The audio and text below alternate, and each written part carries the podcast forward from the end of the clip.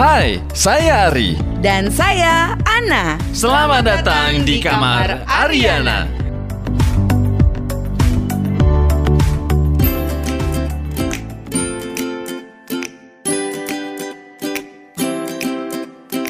Hai, saya Ari. Dan saya Ana. Selamat, datang di kamar Ariana. Let's komuni saya. Kali ini kita belajar apa Pak Ari? Untuk episode kali ini, teori komunikasi ya, kita akan bahas mengenai tradisi teori dan penerapannya pada pesan komunikasi. Lanjutan dari yang lalu ya Pak Ari ya. Betul, Bu Kalau yang lalu itu kan penerapan pada komunikator. Betul. Nah, yang sekarang penerapan pada pesan komunikasinya. Yes, jadi kalau yang sebelumnya kita masih bicarakan tradisi teori, cuman konteksnya penerapannya pada komunikator. Nah, kalau yang sekarang ada beberapa tradisi teori yang konteksnya penerapannya pada pesan komunikasi, Oke, siap. gitu ya, atau message-nya. Siap. Jadi, pada episode yang kali ini, di pembahasan kita yang sekarang, ada beberapa tradisi teori nih, teman-teman dan Bu Ana. Yaitu ada tradisi semiotika, ada juga tradisi sosiokultural atau sosial budaya, sama ada tradisi fenomenologis. Tuh. Nah, ini yang akan kita bahas lebih lanjut ya. Tentunya dalam konteks pesan komunikasi itu.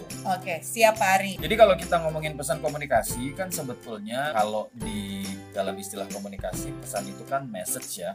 Message itu kan apa yang kita sampaikan. Nah, pada saat kita menyampaikan message ini, ini kan bisa berupa verbal dan non verbal ya, teman-teman dan. Buana gitu. Betul. Kalau misalnya yang verbal deh, Yang Buana. verbal nih kayak kita nih, ya kan? betul. Eh, suara ya, Ya. eh, kata-kata, kalimat, kemudian tulisan juga ya. Nah, betul Bu Ana. Nah, kemudian yang non verbal nih Bu Ana. Yang non verbal kayak misalnya nih, aku lagi marah nih sama Pak Ari ya kan. Terus Pak Ari nanya nih ke aku, Buana, Buana marah ya? Enggak, aku enggak marah. Cuman agak ngegas ya. Nah, intonasi aku itu termasuk kategori non verbal ya. Ya, atau mungkin gestur gitu Iya ya. betul dan biasanya orang akan lebih percaya dengan non verbal ketimbang verbal. Kayak aku tadi bilang nggak marah sama Pak Ari, tapi ternyata nadanya ngegas gitu kan? Nah, kalau Bu Ana percaya sama saya nggak? Nggak dong. Jadi gitu ya, message ini atau pesan itu bisa berupa verbal dan non verbal. Jadi pesan ini, ini kan biasanya ada dalam proses komunikasi. di mana yang kita sampaikan itu ya berupa pesan ini gitu. Yang kita sampaikan kepada individu lain begitu ya. yes betul sekali. Nah dalam proses ini, otomatis kan kita perlu saling menginterpretasikan pesan yang disampaikan oleh satu sama lainnya. Iya. Maksudnya apa? Mengartikan atau menerjemahkan atau memaknai pesan yang disampaikan seperti saya memaknai pesan yang Bu Ana sampaikan begitu juga sebaliknya gitu. Nah, itu namanya adalah pertukaran pesan gitu ya. Di mana dalam pertukaran pesan itu kita masing-masing itu saling memahami. Ini maksudnya apa sih? Bu Ana ngomongnya apa sih gitu kan? Iya betul. Makanya kan kalau Pak Ari ngomong terus aku bisa eh, membalas omongannya Pak Ari karena memang ada pertukaran pesan di sana ya. Betul, dan kita saling memaknai. Otomatis akhirnya bisa saling memahami gitu ya. Betul. Ngobrolnya juga jadi nyambung ya. Sip, kalau gitu kita langsung masuk ke tradisinya ya. Yang pertama ini kan kita bakal ngomongin mengenai tradisi semiotika dan penerapannya dalam teori komunikasi ya. Oke. Nah, semiotik ini sebetulnya kan penting banget nih untuk membantu kita dalam memahami apa yang terjadi dalam pesan. Ini kalau menurut di dalam bukunya Little John. Little John. Little John. Gitu ya. Jadi teori ini atau tradisi ini juga membantu kita sebetulnya untuk bisa paham gimana sih cara menyampaikan pesan supaya ada maknanya gitu. Sebagai contoh nih, kalau misalnya kita mau menyampaikan sebuah pidato gitu ya. Pendengar, pendengar kita ini atau audiens ini, ini kan pasti memperhatikan pada kata-kata yang kita pilih ya. Tata bahasa, intonasi dan gerak tubuh, kontak mata gitu ya. Serta cara kita menempatkan diri dengan pendengar kita gitu atau dengan komunikannya gitu ya. Nah, tradisi atau teori semiotik ini kurang memperhatikan karakteristik kita sebagai seorang pelaku komunikasi. Oke. Jadi lebih memperhatikan message-nya atau pesannya Pesannya. begitu. Nah, di dalam tradisi semiotik ini kita mau informasikan nih ke teman-teman bahwa ada beberapa teori dalam tradisi ini, misalnya teori simbol gitu ya. Ada juga teori bahasa dan juga teori perilaku nonverbal. Seperti yang pertama teori simbol. Teori simbol ini dikemukakan oleh Susan Langer ya. Oke, Suzanne Langer. Ya, nah Susan Langer ini kan memfokuskan teori simbol ini pada tanda ya. Jadi kalau tanda ini kan merupakan sebuah stimulus yang menandakan kehadiran dari suatu hal. Contohnya nih, kalau misalnya kita melatih anjing gitu ya, untuk bisa berguling-guling gitu. Nah, ketika kita memberikan perintah yang tepat, misalnya kita pakai kata guling gitu ya, Ya. sambil kita menggerakkan tangan gitu. Nah, itu adalah sebuah tanda untuk anjing supaya bisa berguling gitu ya. Iya, betul. Dengan demikian, tanda ini berhubungan erat dengan makna dari kejadian yang sebenarnya. Oke. Kalau Pak Ari pas ngomong anjing ngeliat ke saya itu Oh, tanda juga bukan? Saya, saya ngelihatnya ke arah lain kok, Bu. Perasaan saya aja ya. Iya, buatnya Oke. baper. Silakan Pak Ari dilanjut. Atau juga misalnya awan gitu ya. Kita melihat awan, awannya hitam atau gelap gitu. Nah, itu bisa jadi tanda tuh misalnya akan turun hujan gitu. Atau misalnya yang lain lagi nih. Kalau kita tertawa gitu ya. Tertawa itu bisa tanda sebuah kebahagiaan gitu. Kurang lebih seperti itu ya. Iya. Kalau tanda-tanda dia mencintaiku gimana Pak Ari? Biasanya WA terus biasanya. Kebanyakan grup Ari yang terus. Berarti Berarti teman-teman yang di grup mencintai Bu Ana. siap. Nah, sebaliknya nih, simbol ini digunakan dengan cara yang lebih kompleks dan membuat seseorang untuk berpikir tentang sesuatu yang terpisah dari kehadirannya. Misalnya, kalau tadi kan tertawa itu tanda sebuah kebahagiaan ya, gitu. Nah, kita juga bisa mengartikan nih, kalau tertawa itu atau gelak tawa, ini bisa menjadi simbol atau berbeda maknanya seperti kebahagiaan, bisa juga menjadi seperti kelucuan atau ejekan gitu ya, Iya. cemoohan gitu dan lain sebagainya. Tapi ketawanya biasanya beda ya. I mean kalau tawa bahagia, terus ketawa senang, itu beda dengan ketawa mengejek Kalau gitu kan. ketawa bahagia itu gimana buat? Ketawa bahagia tuh yang lepas gitu Contohnya ya. gimana? Nah, kayak gitu Kayak gitu ya. Kalau ketawa mengejek, oh, gitu. agak jaim Bisa ya. nggak sih? Ya tergantung, mungkin tergantung konteks atau situasi dan kondisinya ya. Ya, makanya ini yang dibilang bahwa tanda ini bisa merefleksikan realitas yang berbeda dari kejadiannya gitu. Ya, seperti contohnya yang tadi itu. Jadi penggunaan simbol ini pada manusia dirumitkan oleh fakta bahwa tidak ada hubungan langsung simbol dan objek sebenarnya. Biasanya kadang-kadang atau sering kali seperti itu gitu. Oke. Kemudian kalau kita bicara mengenai semiotika kan kita juga selain tanda dan simbol ada hubungannya juga dengan bahasa ya. Iya dong, tentunya. Nah bahasa ini juga sangat dipengaruhi sebetulnya oleh semiotik gitu. Begitu juga sebaliknya. Jadi semiotik dan bahasa atau bahasa dan semiotik ini memang ah, sangat berhubungan ya satu sama lainnya. gitu. Karena struktur bahasa itu itu bisa mempengaruhi pesan gitu, bisa mempengaruhi makna dari pesannya itu yang kita sampaikan atau bagaimana cara kita memaknai sebuah pesan gitu ya dari bahasa ini. Nah, kalau yang mengemukakan teori mengenai bahasa ini, ini ada seorang ahli. Nah, ini ada Ferdinand de Saussure gitu ya. Dialah penemu dari linguistik modern gitu. Jadi Saussure ini mengajarkan bahwa tanda termasuk bahasa ya, ini bisa berubah-berubah loh. Maksudnya gimana tuh? Jadi dia ini meyakini bahwa semua orang yang mengenal dunia ini ditentukan oleh bahasa gitu. Nggak seperti kebanyakan penganut semiotik lain nih. Saussure ini nggak melihat bahwa tanda itu menjadi sebuah referensi gitu. Jadi tanda atau objek ini bukan menjadi fokus dia, tapi yang menjadi fokus dia adalah bahasa. Itulah yang mempengaruhi makna dari sebuah pesan gitu. Saussure ini meyakini bahwa peneliti linguistik ini harus memperhatikan juga nih hal yang membentuk bahasa seperti bunyi pengucapan gitu ya Mhm. atau artikulasi. Kemudian kata-kata serta tata bahasa gitu. Oke. Hal-hal tersebut itu yang bisa berpengaruh terhadap makna dari sebuah pesan gitu. Iya. Kemudian ada juga di dalam tradisi semiotik ini ada juga teori-teori sistem nonverbal gitu ya. Jadi kalau ahli-ahli atau akademi komunikasi ini menganggap bahwa bahasa dan perilaku ini seringnya nggak bekerja bersama nih gitu. Sehingga teori-teori tanda nonverbal merupakan elemen penting dalam tradisi semiotik ini. Nah, kalau dalam teori sistem nonverbal ini, tanda nonverbal itu yang menjadi fokusnya. Itulah yang penting pada saat sebuah pesan itu disampaikan. Itulah yang penting dari memaknai sebuah pesan. Gitu. Nah, kode nonverbal ini maksudnya kan adalah kumpulan perilaku yang digunakan untuk menyampaikan arti gitu ya. Jadi kalau dalam kode nonverbal ini ada beberapa penggolongan gitu ya. Seperti pertama misalnya, kode nonverbal ini cenderung analog daripada digital. Nah, maksudnya ini sinyal digital mempunyai ciri tersendiri seperti huruf dan juga angka gitu. Sedangkan sinyal analog ini sifatnya berkesinambungan, membentuk sebuah tingkatan atau spektrum seperti volume suara dan intensitas cahaya. Contohnya kayak gitu. Kemudian fitur kedua yang banyak ditemukan, tapi nggak semua ya, dalam kode nonverbal adalah kemiripan atau iconicity gitu.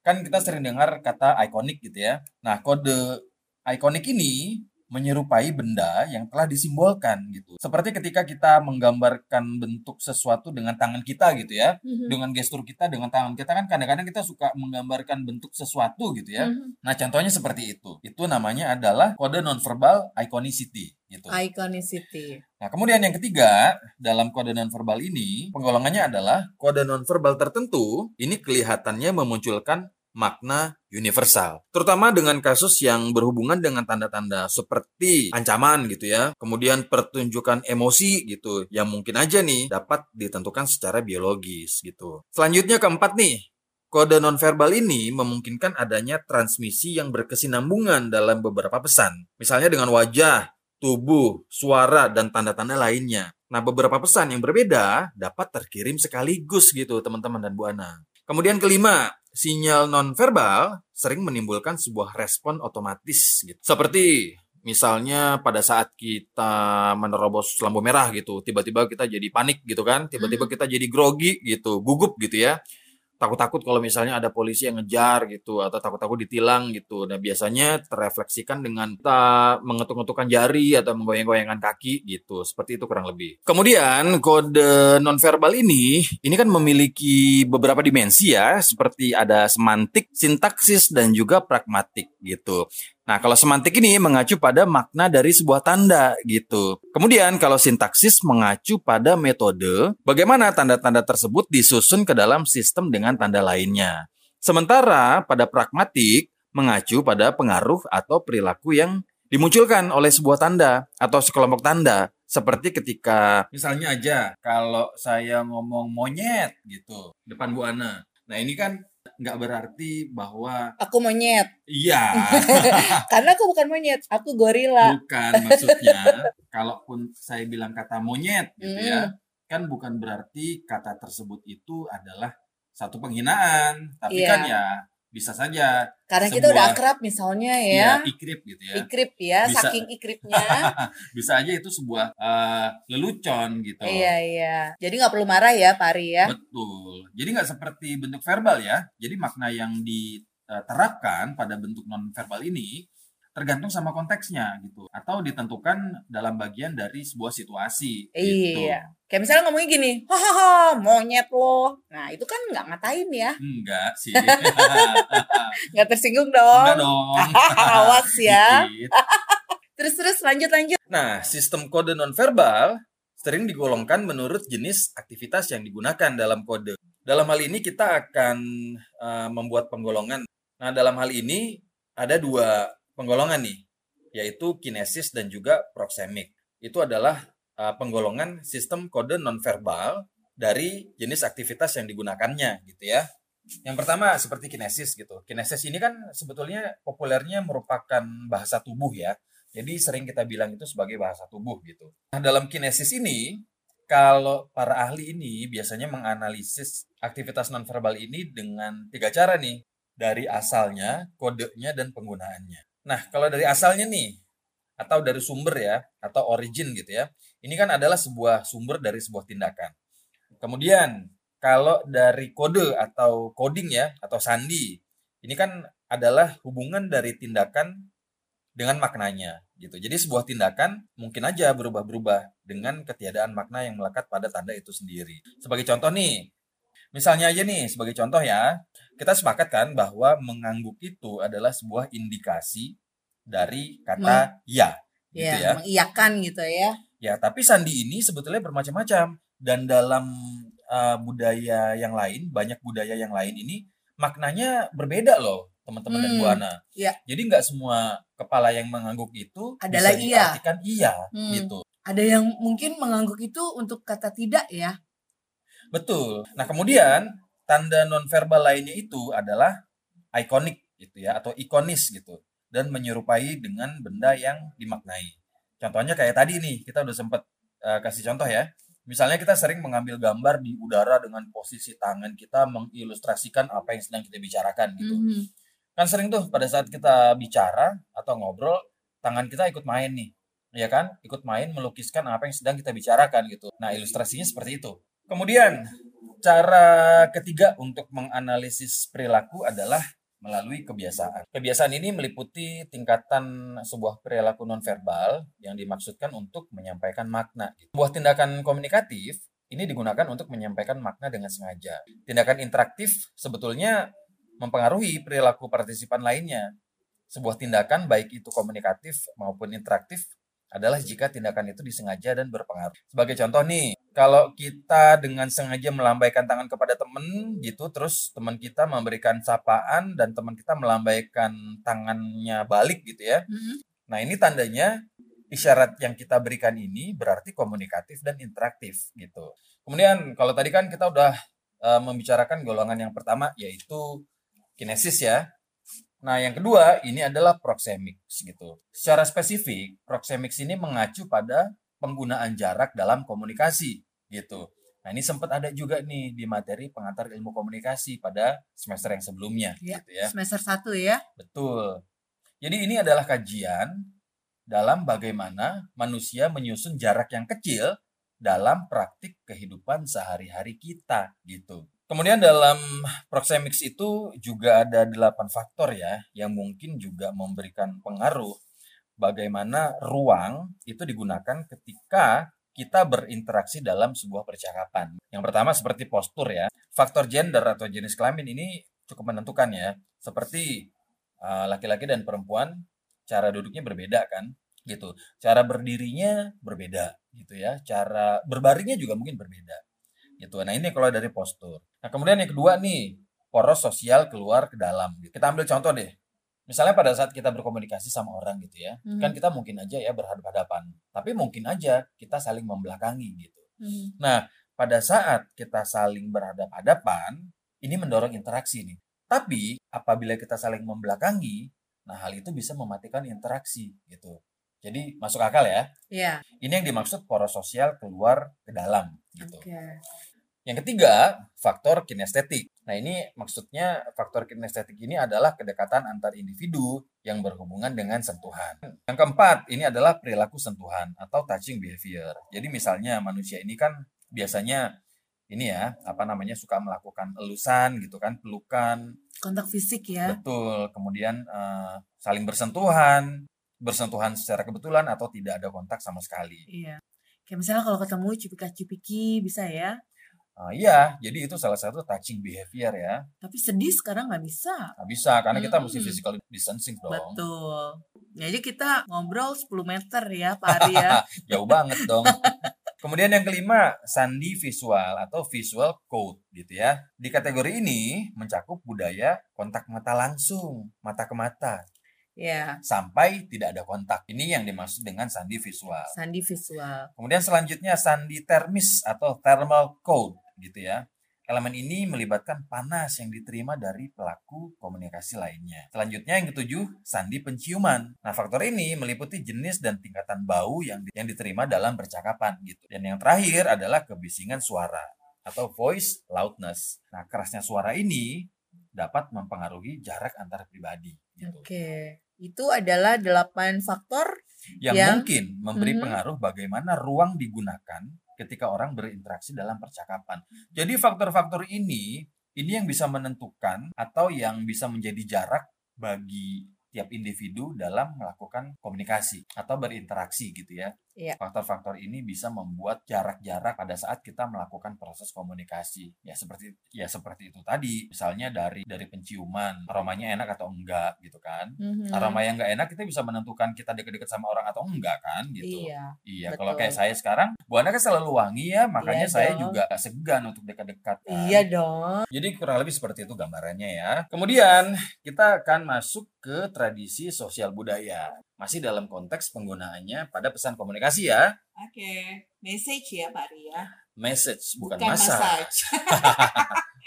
Di sini kita akan melihat teori, ada satu teori nih, teori aksi berbicara atau speech act theory gitu ya. Kemudian kita akan bahas teori identifikasi gitu dari Kenneth Burks gitu ya. Dan juga kita bicarakan mengenai bahasa dan gender. Yang pertama dulu deh mengenai speech atau act theory gitu ya. Atau teori aksi berbicara. Jadi teori aksi berbicara ini dirancang untuk membantu kita memahami bagaimana manusia menyempurnakan hal dengan kata-katanya gitu. Jadi kalau kita mau menyampaikan sesuatu, mau mengajak, mau menginformasikan sesuatu, nah itu perlu ini ya, istilahnya itu perlu menyelesaikan atau menyempurnakan kata-kata kita supaya orang bisa memahami apa yang kita maksud, apa yang kita mau. Nah, dalam aksi berbicara ini, kita kenal adanya aksi berkehendak dan aksi mempengaruhi gitu. Oke. Jadi kalau kita berbicara itu kan tujuannya macam-macam ya.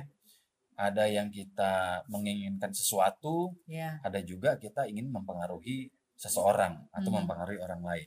Nah, ini kita bicarakan dua-duanya nih.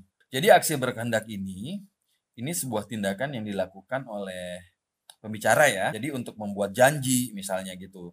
Bisa juga sebuah permintaan atau apa pun itu gitu. Sementara aksi mempengaruhi adalah sebuah tindakan di mana kita sebagai pembicara ini berharap bahwa pendengarnya tidak hanya mengerti akan maksud yang kita sampaikan, tapi juga untuk melakukan apa yang kita mau gitu. Jadi kurang lebih seperti itu ya, beda aksi berkehendak dengan aksi mempengaruhi gitu. Sebagai contoh gitu, kalau misalnya saya ngomong sama Bu Ana nih, Iya. saya lapar gitu Hmm. Gitu ya. Eh, dengan maksud supaya Bu Ana misalnya ngerti gitu kalau saya memerlukan sesuatu untuk dimakan gitu. Nah maka yang seperti itu kita melakukan aksi berkehendak tuh gitu. Kemudian jika dari kata lapar yang saya sampaikan ke Bu Ana saya berharap Bu Ana untuk membawakan makanan berarti saya menyampaikan sesuatu untuk mempengaruhi Bu Ana supaya Bu Ana bawa makanan gitu Hmm. jadi gambarannya seperti itu ya Padahal saya nggak bakalan bawain makanan juga ya. Iya. Kalaupun bawain juga suruh bayar. Nah, dalam literatur aksi berbicara, contoh ini disebut permintaan tidak langsung. Serta keduanya adalah aksi berkehendak dan aksi mempengaruhi gitu. Nah, dalam teori aksi berbicara, yang namanya kebenaran ini tidak terlalu penting gitu. Malah pertanyaan sebenarnya adalah apa maksud dari pembicara dengan mengutarakan permasalahan tersebut. Makna dari aksi berbicara kan adalah kekuatan untuk mempengaruhi ya, Iya. gitu. Sebagai contoh, pernyataan yang seperti tadi itu Bu Ana, misalnya Hmm. saya bilang saya lapar. Ini kan bisa dianggap sebagai sebuah permintaan ya. Kalau misalnya saya bermaksud supaya Bu Ana bisa menawarkan makanan gitu. Nah, di sisi lain, hal ini juga bisa dianggap sebagai sebuah penawaran gitu. Misalnya kalau saya bilang lap, saya lapar gitu, kan bisa aja yang saya maksud itu untuk menyampaikan sama Bu Ana kalau nanti saya mau bikin makanan nih gitu. Atau mau ngajak makan bisa nggak? Betul, kurang lebih seperti itu. Oh enggak. Contoh doang Nanti ya. abis ini. Nah, walaupun banyak aksi berbicara yang mengarah dan melibatkan kegunaan dari sebuah pernyataan dengan maksud eksplisit, aksi berbicara lainnya adalah tidak langsung gitu, Bu Ana. Seperti ya, misalnya seorang bapak gitu, untuk meminta keluarganya datang ke meja untuk makan malam gitu. Nah, si bapak ini mungkin berbicara seperti ini, apakah ada yang lapar gitu. Gitu ya. Kelihatannya ini kan sebuah pertanyaan ya, Bu Ana ya. Tapi dalam keadaan sebenarnya, hal ini bisa aja jadi permintaan secara tidak langsung dari si bapak itu, atau bisa juga menjadi perintah dari si bapak itu supaya anggota keluarganya segera datang ke meja makan untuk makan bersama gitu. Berarti nggak harus dengan kalimat nyuruh gitu ya. Nah, iya, jadi ada yang namanya eksplisit dan Implisit. gitu. Nah, inilah yang dinamakan aksi berkehendak dan aksi mempengaruhi. Maksudnya seperti itu gitu. Tapi beberapa aksi berkehendak ini tentunya harus mengikuti sejumlah aturan pokok ya dalam rangka untuk menganggapnya sebagai sebuah aksi berkehendak. Jadi maksudnya ya kalau misalnya kita ingin menyampaikan sesuatu dengan tujuan untuk menyampaikan kehendak atau mempengaruhi, ya lebih baik memang kita tahu nih apa yang kita sampaikan tersebut akan dipahami nggak nih oleh orang lain gitu. Nah kalau tidak percuma juga hal itu tidak akan efektif gitu. Kemudian yang selanjutnya ada yang namanya teori identifikasi yang mengemukakan adalah Kenneth Burke gitu ya. Jadi Burke ini memulai dengan perbedaan antara gerakan dan jadi Burke ini memulai dengan perbedaan antara tindakan dan gerakan. Tindakan kan maksudnya adalah atau terdiri atas perilaku sukarela dan bertujuan ya.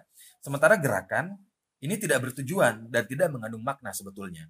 Burke ini memandang individu secara biologis dan neurologis dibedakan dengan penggunaan simbol perilaku atau kemampuan untuk bertindak. Dia juga uh, menyepakati ya bahwa bahasa ini berfungsi sebagai kendaraan untuk tindakan gitu. Karena kebutuhan sosial ini membutuhkan orang untuk bekerja sama dengan tindakannya.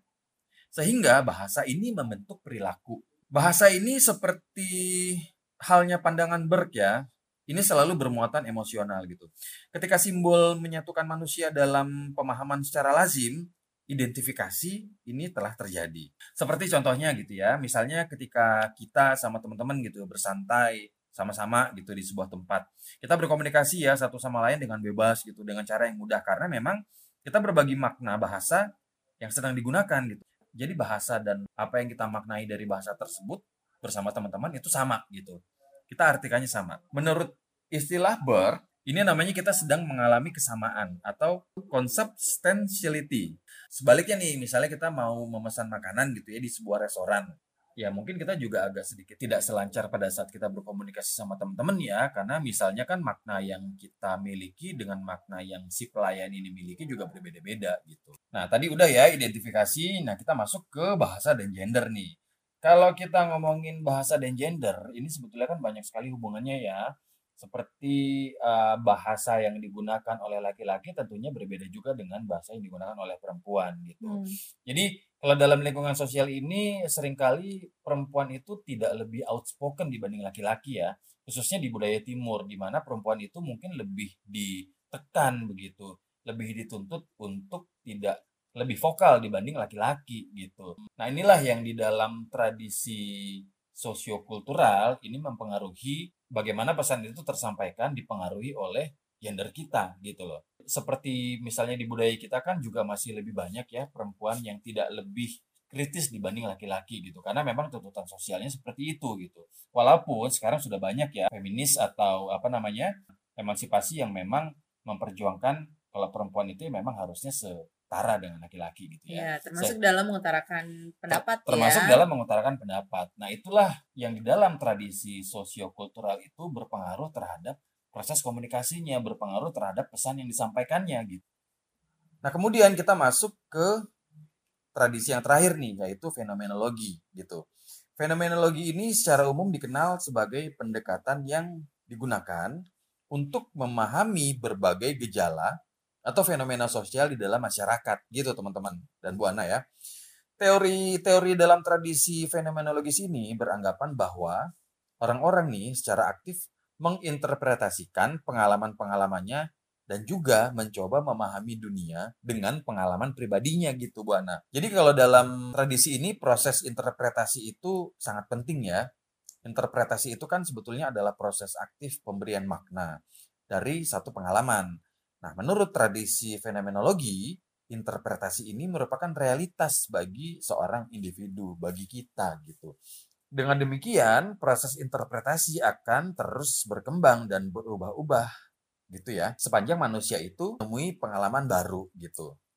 Nah, yang terkait dengan fenomenologi ini ada seorang ahli nih namanya Edmund Husserl gitu ya. Dia adalah pendiri fenomenologi modern. Husserl ini berusaha mengembangkan metode yang meyakinkan kebenaran melalui kesadaran yang terfokus. Yang meyakinkan kebenaran melalui kesadaran yang terfokus. Baginya, kebenaran ini dapat diyakinkan melalui pengalaman langsung dengan catatan harus disiplin gitu dalam mengalami segala sesuatu. Pandangan Hassel ini dinilai sebagai sesuatu yang sangat objektif ya. Jadi pandangan ini menyatakan bahwa dunia dapat dirasakan atau dialami tanpa harus membawa serta berbagai kategori yang dimiliki orang yang ingin mengetahui pengalaman itu.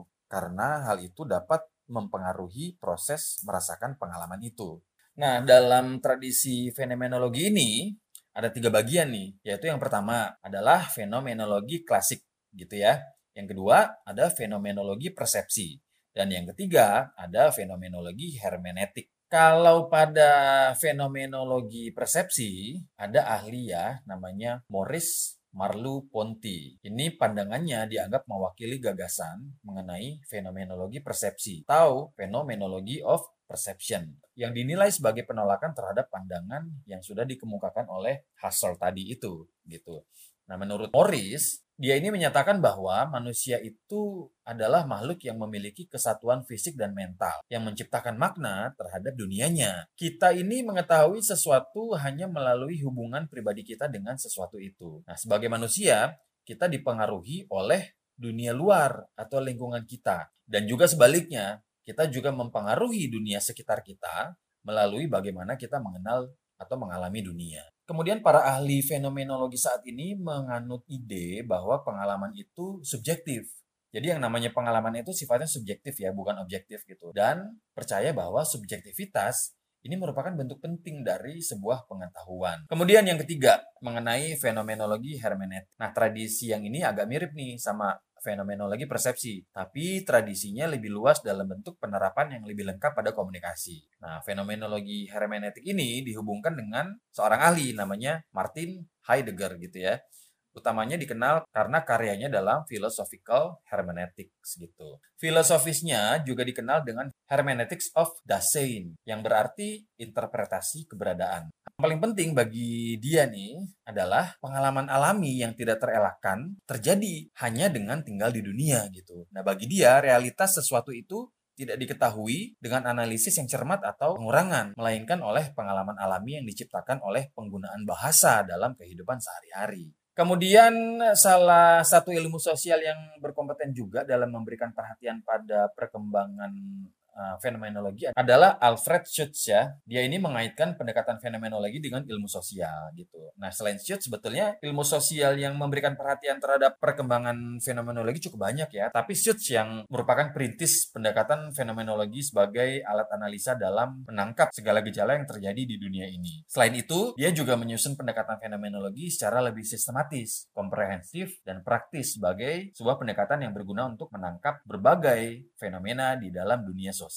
Nah, fenomenologi Schutz ini sebenarnya lebih merupakan tawaran akan cara pandang baru terhadap fokus kajian penelitian dan penggalian terhadap makna yang terbangun dari realitas kehidupan sehari-hari yang terdapat di dalam penelitian secara khusus dan dalam kerangka luas pengembangan ilmu sosial. Jadi kurang lebih seperti itu. Mudah-mudahan bisa dipahami ya. Iya. Agak berat nih memang. Berat banget Pak Ari, tapi lumayan bisa dipahami lah. Ya, jadi itulah tiga tradisi teori yang kita bahas tentunya dalam konteks penerapannya dalam pesan komunikasi di mana masing-masing tradisi teori tersebut memiliki teori sendiri-sendiri gitu ya. Betul. Maksudnya memiliki teori yang lahir dari situ gitu. Dari tradisi teori tersebut ya. Ya, jadi sekali lagi mudah-mudahan bisa dipahami juga ya oleh teman-teman nih Dan juga oleh Bu Ana loh. dan juga oleh Bu Ana. Gitu. Terima kasih loh Pak Ari sudah menjelaskan mengenai tradisi komunikasi yang berhubungan dengan pesan komunikasi ya. Oke, sama-sama Bu Ana. Kalau gitu mungkin kita Sudahi di Sudahi sini dulu ya. ya. Pak Ari pasti lapar kan? lapar banget. kita sudahi dulu, nanti kita ketemu lagi di episode berikutnya ya teman-teman ya. Betul sekali. Kalau gitu, kalau gitu saya Ferrari. Saya Ana. Kami sign Sign out. out. Dadah. Bye.